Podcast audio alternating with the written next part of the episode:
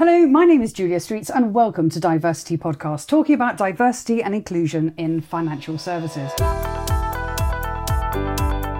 Before we get started today, I just want to take a moment to thank our friends at City A M for their continued support of Diversity Podcast, publishing and promoting both our episodes and our supporting blog series, so their readers can stay on top of the very latest diversity and inclusion debate. And you may also want to check out City A M's own podcast called The City View for all the latest news and opinion from City A M, because we at Diversity Podcast are huge fans. Now, as you all know, on the podcast, we seek to shine a light on positive progress, call out areas requiring further focus, and offer lots of ideas to help drive change. And today, I'm delighted to be joined by Celia Daniels and Megan Crockett. Celia is an Asian Indian non-op trans woman of colour who is an entrepreneur, musician, photographer, storyteller, activist and a blogger. And she writes and speaks passionately about her struggles and the challenges she faced in her family, work and community, both in the U S and in India. As a management consultant with top Fortune one hundred companies, she educates, empowers and advocates for transgender and gender non-binary individuals in the business world. It is no surprise that she received the two thousand nineteen Human Rights Campaign Equality Award for outstanding commitment and service to our community. And she is currently the Chief Programs Officer for TransCanWork and is the V P of Stonewall Democrats of Ventura County, California. Celia, it's wonderful you could join us on the show. Thanks for being with us. Thank you so much. I'm so happy to be here. Thank you. Well, joining Celia is Megan Crockett, who works on the domestic violence support team and is the lead of the transgender and gender identity support team at Bank of America. Prior to her current roles, she worked at the bank's Security Command Center and as an incident manager in their information security department. And as a native of Charlotte, North Carolina, she also serves as the bank's regional relationship manager for the local transgender organization. Megan, welcome to the show. Great to have you with us. Thank you, Julia. I'm thrilled to be here. So listen, I can't wait to get into this conversation. So I'm going to go straight into the opening question I ask all our guests. I am dying to know what you're focused on right now. Celia, can I come to you first of all? What are you focused on now? Absolutely. So my focus is just a simple, simple word. Bathroom to boardroom, true change in the company from bathroom to boardroom. That is my focus in an organization. And also making these changes and building true allyship and partnership with companies at all levels and educating folks at different level. Because I believe that change happens from the hearts of the employees and not from the letterhead of a company. Well, I imagine there's lots in that we're going to explore on the episode today. Megan, if I could ask you the same question, what are you focused on? Yeah, I am focused on making sure that transgender and gender diverse people in the workplace at Bank of America have the best experience that they're able to. That is sometimes helping educate them about um, the bank's health coverage, aiding them in their transition process by helping them come out to their team if they would like, providing their manager and their team education, introducing them to our community of other trans employees, and otherwise being there for them in, in any other way they may need along the way. And when it comes to corporate policy and thinking about how what organisations could do to support the trans uh, community, I think there's going to be a lot of really great insights that you're going to be sharing today. So thank you so much. Well, listen, I'm really keen to get talk about the subject of trans inclusion. And Celia, I wonder if I could come to you first of all. I'm really keen to hear about the work, you know, the aims and the objectives of TransCanWork, and what does the organisation hope to achieve? So TransCanWork focuses on two main areas. One important thing is to provide a safe environment for the trans community and also reduce the conscious and unconscious bias that exists in the companies. And the other important thing is to empower the job seekers that we have. And we have close to, I would say, one thousand resumes of job seekers who are T G I community. So when I say T G I, it's transgender, gender variant, and intersex community. So we focus on that as T G I community. And that's what we do at TransCanWork, so that they can thrive in the workplace. They feel like there's a sense of belonging, not just inclusion, and it's not just being called to the party, but also being the fragment of your company, being the framework, being uh, involved in the culture of the company. And that's why it's important for us to make sure that our T G I employees and job seekers feel the belonging in the company, that they were happy to work for a company that's productive and also contribute to the, I would say, the, uh, the financial growth of the company and the productivity of the company, the innovation in the company. So be there at every point to make sure that they're valued, they're being respected in the job. And that's what we do at TransCanWork. Wonderful. And and Megan, you know, from a Bank of America point of view, I mean, I'd love to hear about, you know, how you collaborate with TransCanWork. And also, you were talking there in your opening remarks about, you know, some of the policies and some of the ways you're supporting employees as well. Love to get into that a little bit more in terms of the way that you're helping to do that. Yeah, absolutely. So in regards to how we collaborate with TransCanWork, we support them in a lot of their objectives. So we partner with them on transgender-specific career fairs. We've helped with resume writing clinics. Um, if they have clients that would like help prepping for interviews, we can help them with business etiquette questions and things along those lines. And we're also working um, to develop a pipeline of talent with TransCanWork so that we can have a great pool of talent to hire from. Celia, I want to give you the opportunity right now to add anything additional to that too. I think you said it beautifully, Megan. Uh, Bank of America has been one of our uh, key partners, and we collaborate with Bank of America in various ways. And uh, this partnership has gone to a level of not just training, not just providing an access to trans employees to work in the organization, but also to care for them, to also make sure that during the COVID time, they're able to look at different ways in which they can help the trans entrepreneurs who have been affected by COVID financially. So there's a lot of areas where we're also looking at business plans. How can we help some of the trans entrepreneurs who are just trying to explore new business, and some of the entrepreneurs who are already have business and it's been affected due to COVID? And you know, what are the different ways in which we could provide them, empower them? So there's another workshop that we're working with Bank of America, and we've been having a lot of discussions, not just with the H R. This is, I'm talking about senior level in the company. These are folks all across North America where they are really getting into the calls, and they want us to, they want to understand, they want to learn, and also they want to help. So I see a great eagerness within the organization, not just for branding, but I think this is more for really build, giving the trans folks a sense of belonging in the company and helping them in various ways.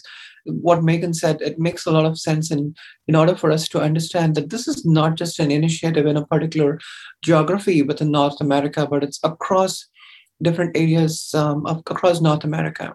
And if And, you know, this kind of model could be emulated by other companies and other financial companies where they could take this kind of a prototype and make it work with other financial companies as well. So, in fact, we quote Bank of America in a lot of our conversations. You know, it's so interesting. But we really like the partnership and we like the people that we work with. So thank you so much for that, Megan. Well, it's important, isn't it? Because, you know, so much of it, that's why we started the podcast. It was so, there is so much potential for just marketing. But this is about what's real. And it's not just also about doing the right thing. It feels from your conversation that this is about a real commitment to education. And it's fascinating you hear your, your opening remarks there, Celia, talking about, we know your number one priority is to educate, and then to hear Megan talk about how actually across the organisation, people are keen to learn and really keen to understand, and therefore to put structures around. But it's not just about the social side of, of individuals and their belonging, but it's also about the contribution and the support as your customers as well. So, so Megan, it's keen to hear your thoughts about any other benefits that have come back as part of your collaboration as well. So absolutely. We are, I mentioned earlier, the, the pipeline of talent that we're working with them. So we realized even before we started working with TransCanWork that we're doing all of these things to help our current employees. You know, we're, we're helping their experience at work. You know, we have these benefits for them, but what are we doing for people that are not at Bank of America? We're essentially waiting for people to come to us. You know, we have talent acquisition or campus recruiters going out to colleges, and they're equipped with the knowledge about what we do for the L G B T plus community. But we felt like one of our challenges was, how are we bringing the more diverse pipeline or the more diverse people into Bank of America? So we know that there is this like wealth of candidates and employees that we were not touching.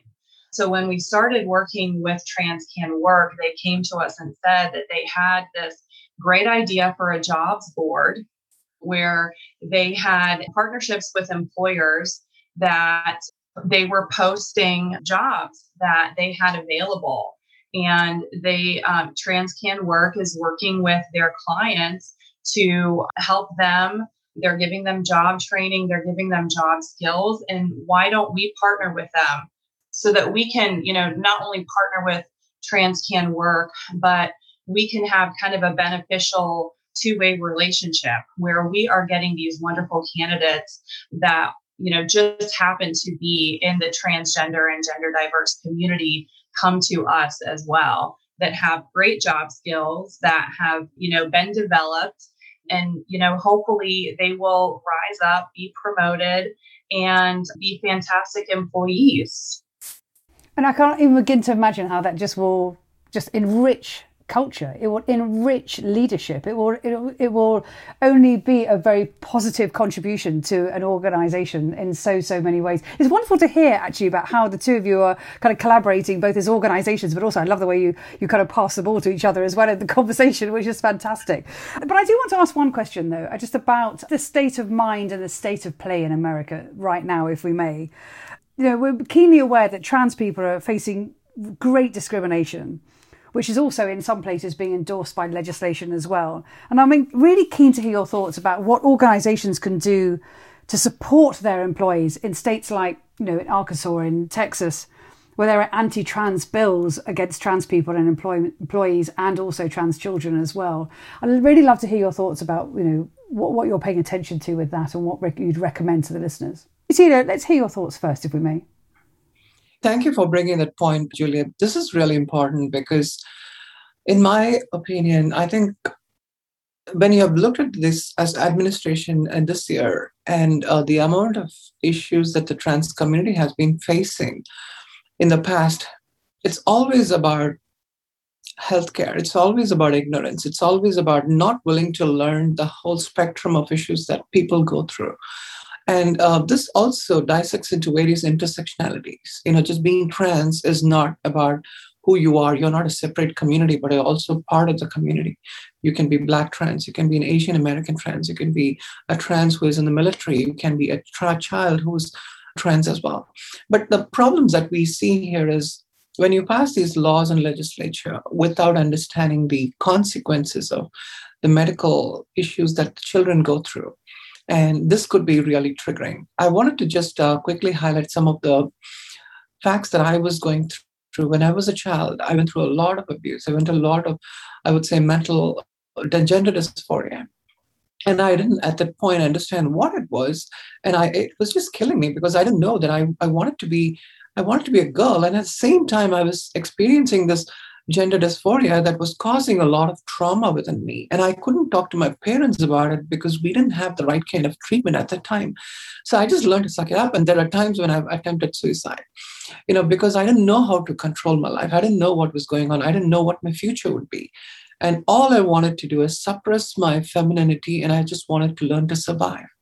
So some of the med- legislatures, when they are written without understanding the medical consequences of it, when gender doesn't align with the anatomy of the human being, you need to really understand where these problems are and how we can rectify it. Look at science, look at medical community.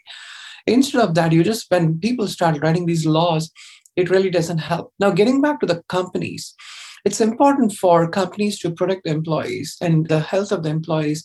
And it also, it's important for the companies to take care of the employees and their children as well. So when there are employees in Bank of America, when they have children and living in different parts, uh, or they have uh, spouses who are trans, or they themselves are trans, what happens is they go through so many issues, not only in the workplace, but also in the community. So that's the time when the companies need to start looking at a safe environment, providing a safe space for their employees, and also making sure that though the states have lots of laws that might probably not even make sense, the companies need to provide a safe environment for the employees. And that is so important. That's so paramount in most of these companies. If you take uh, Walmart, for instance, Walmart, the base is in Arkansas. There's a lot of people in Arkansas.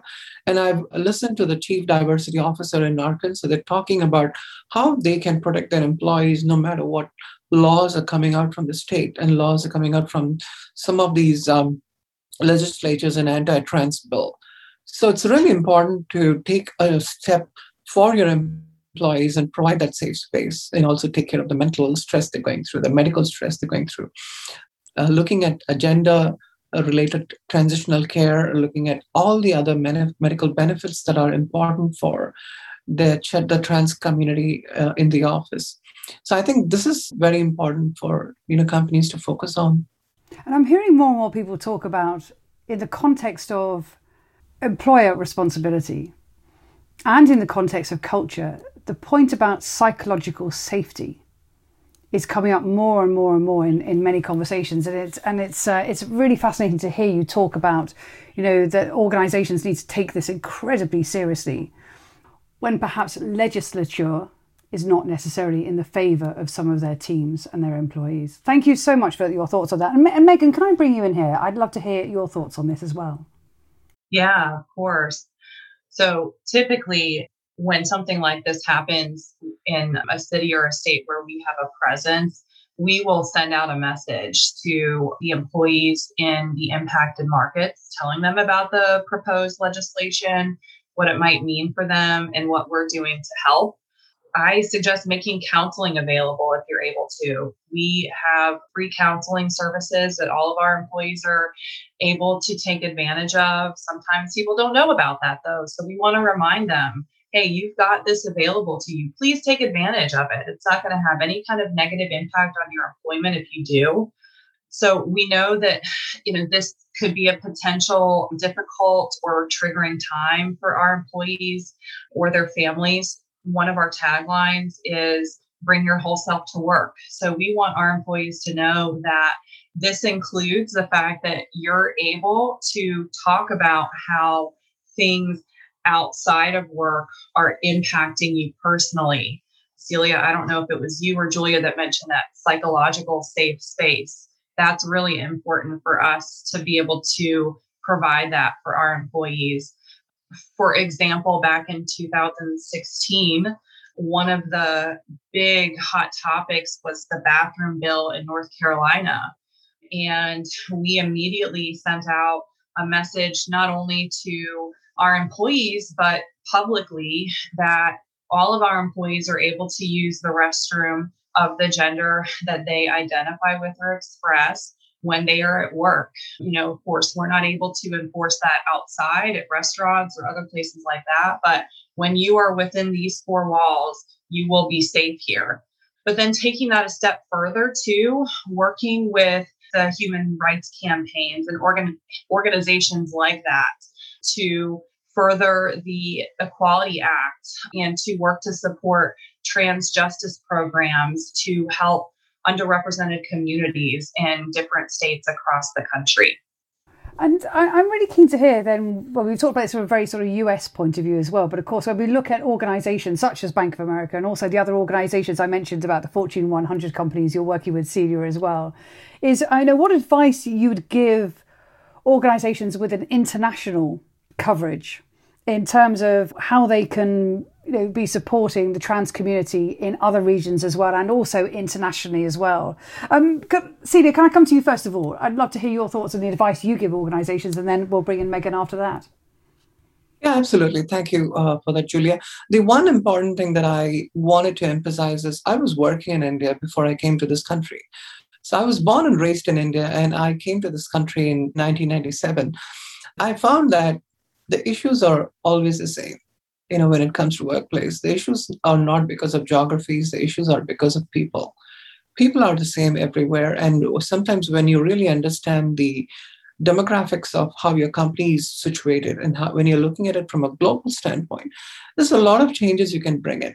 For instance, in India, uh, there's a culture called Hijra community, and Hijra culture is very much known in India because it's a four thousand or seven thousand year old culture. Now, when the corporate community is trying to do something good for the Hijra community, they always think about blue collar jobs. And they kind of leave out some of the folks like myself who don't belong to the Hijra community because that's a faith-based, it's a religious community. And it's meant for, you know, those are a certain cultural community that's based on the history of how India has evolved, especially in those days.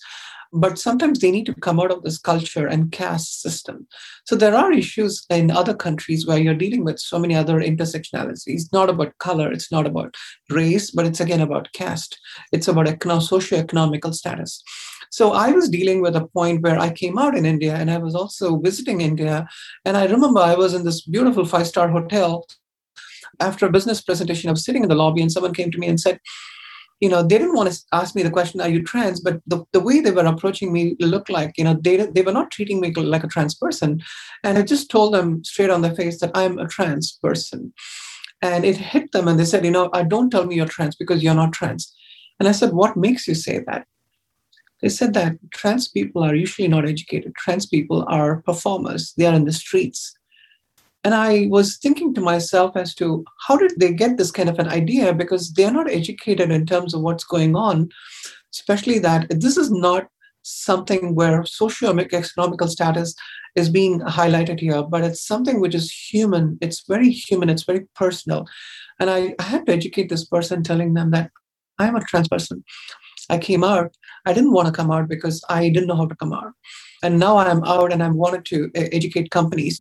So I felt there was a lot of need, and I started talking to companies, companies like I B M, Accenture. I always talk to them and tell these companies that if you have offices across the world, where do you want to focus on when it comes to T G I community? If you're, if you're looking at T G I community across India, or it could be in China, it could be in Japan, it could be in the Middle East, but how do you want to focus on these communities? Because your laws and your policies are very different. Can you protect your employees? If you have a person who's trans in Middle East, in Dubai, can you protect this person? And that's where I think a lot of these companies starts looking at their policies and thinking about, you know, as a company, how can we protect our employees, not just in North Carolina, but in countries like Dubai, in countries like India.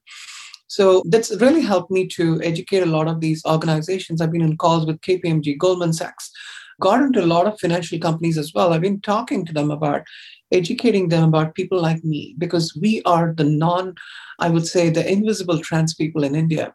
And in fact, I've written a blog about the invisible trans people in India, because there are more than nine million invisible trans people in India like myself, while the policies in the government are all meant for the half a million Hijra community in India.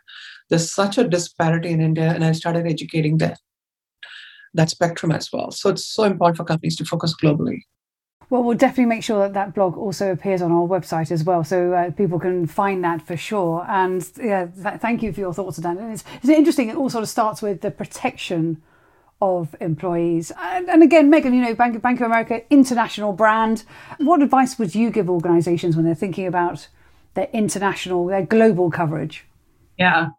Identify diversity and inclusion champions or officers in the countries where you have a presence. Give these people a place at the table where decisions are being made. Like Celia referenced, these places are going to have different laws, social norms, you know, cultures and customs, especially when it comes to transgender topics. So it's going to be important that they know their specific countries' laws to a T, and that they can provide a safe place for their employees while they're at work. So yeah, we know that the U S model is not going to be cookie cutter. We work with our counterparts, for example, in, in APAC and E M E A and Latin America to understand like what the healthcare coverage looks like. It's different than, than U S, you know, and what the political climate is. Presidential elections, you know, are going to affect how safe someone feels at work. So we work with them to kind of help make a, a mold for how what we do in the United States might be able to fit what they are doing in their country and what will specifically work for them. We also recommend working with local nonprofits in that specific region to fully understand the laws and regulations, to ensure our global teammates are educated about best practices in the workplace. We also have a global training perspective to ensure that diversity and inclusion initiatives and trainings are delivered in all regions, but they're tailored to the culture and laws of that region. We have the opportunity as a large company to help make a cultural shift. And that's what we want to do. And it starts with in the workplace and helping make our employees feel safe and comfortable so that they can then go home and share, you know, what they have learned and um, the information and education they've been armed with out in their community, and then hopefully change that community. And I think that's incredibly powerful, isn't it? That not only what you learn in the workplace, in your region, in your country, in your in the world, the global community, is also then that education that you brought on board because of the, the corporate engagement as your relationship with your employer, but then also that you are empowered to take that out into your personal lives, your personal networks, your personal community. And I can't help but think that while you're talking, I'm also thinking about, you know, when you're supporting trans entrepreneurs as well, is the knock-on effect that this just continues to have out into the wider world as well. Well, I think that's a, that's a wonderful moment just to pause for a second while we turn to Cynthia for some research to support today's discussion. The twenty twenty Building a Trans-Inclusive Workplace article from website Raconteur states that employers often know that they need to do more to support transgender people in work environments but don't know where to start. The article outlines five major considerations.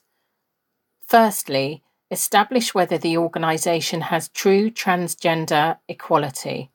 Does D and I promote transgender inclusion in the workplace? Recognise that healthcare is both physical and mental. Celebrate differences in gender identity and expression, and finally, that H R and trans colleagues must work together. The U S-based Human Rights Foundation twenty twenty-one Corporate Equality Index has the following findings. ninety-four percent of Fortune five hundred companies listed have gender identity protections in their non-discrimination policies. This is up from three percent in two thousand two. ninety-nine percent of entire C E I businesses offer explicit gender identity non-discrimination protections, which is up from five percent in two thousand two. And the number of companies who offer transgender inclusive health insurance coverage has increased twenty-two times since two thousand nine. Small changes, but in the right direction. Thank you, Cynthia, as always. And of course, remember, you can find all the research on our website, diversity podcast dot com. And don't forget, that's diversity with a C, not with an S, diversity podcast dot com. And you can sign up for early notifications of future recordings. Please do follow us on Twitter, Instagram, Facebook, LinkedIn, and Diversity Podcast is available on Bright Talk and all good podcast channels. And don't forget, of course, that we are grateful to our friends at City A M, who not only publish and promote all the episodes, but also our regular blogs. And if you're listening, we would love a rating because it all helps to promote the show. So just before the break there, we were talking about the importance of the ecosystem. We were talking about the importance of the community. And Celia, I'd love to hear more thoughts about the ecosystem and the community really matters. I think it's important, and Megan brought, the, brought up this point in a nice way, that a company is a part of a community. Your employees are a part of a community. And when making a change in the community, it also helps in bringing a change within the company. The most important thing that I wanted to focus on is I always focus on the ecosystem around your employee. You know, it's not just the workplace, but it's about the schooling. It's about college, where you're going to, your workplace, your medical healthcare benefits, the community, faith-based community where you are a part of, or any kind of clubs, social clubs that you're a part of, safety, housing, incarceration, aging. There's a whole lot of ecosystem around the T G I employees.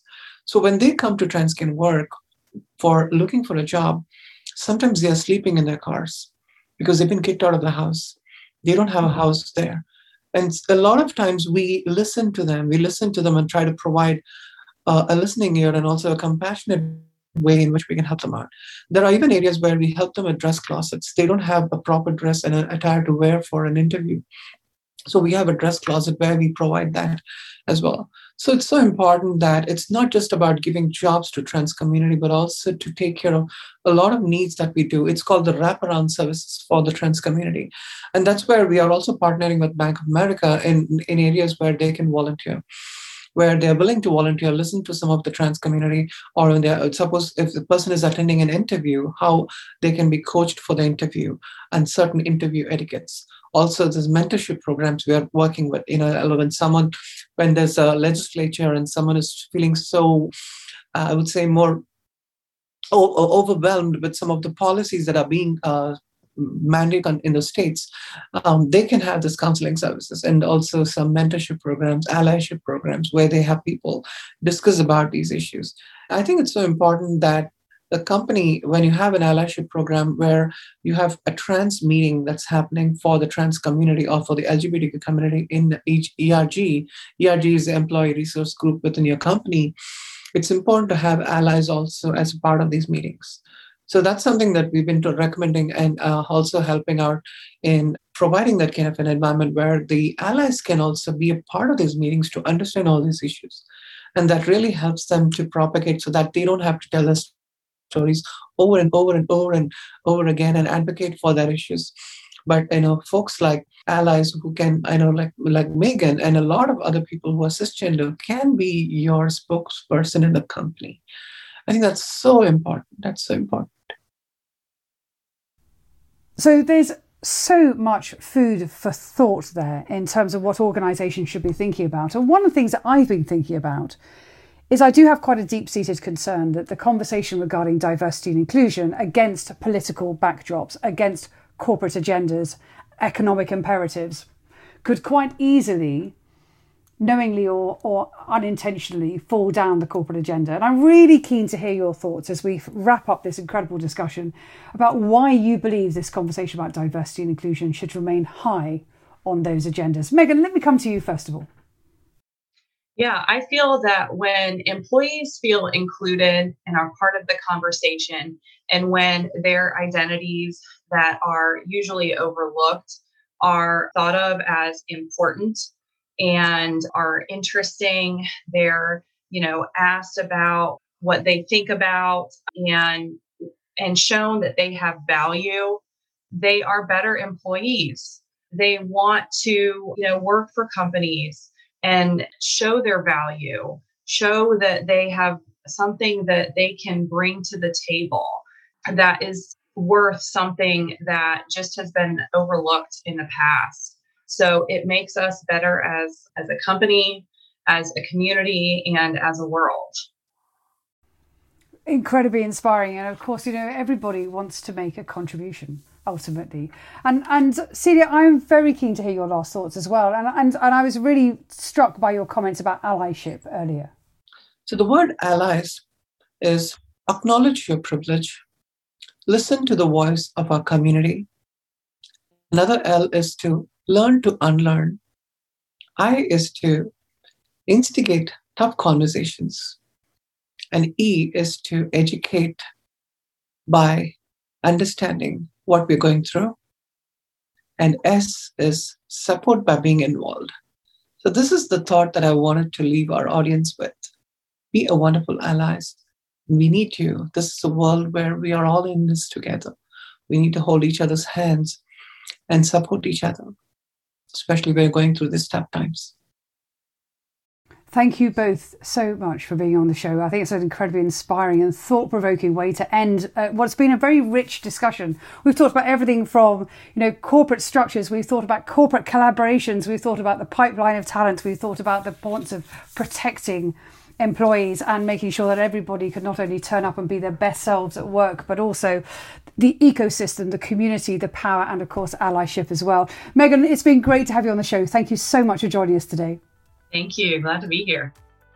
And Celia, thank you for all your thoughts. Thanks for joining us. Thank you so much, uh, Julia. I appreciate it.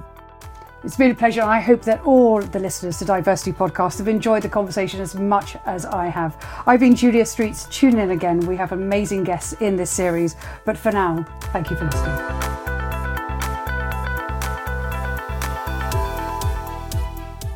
This episode of Diversity Podcast was produced by me, Kieran Yates, on behalf of Julia Streets Productions.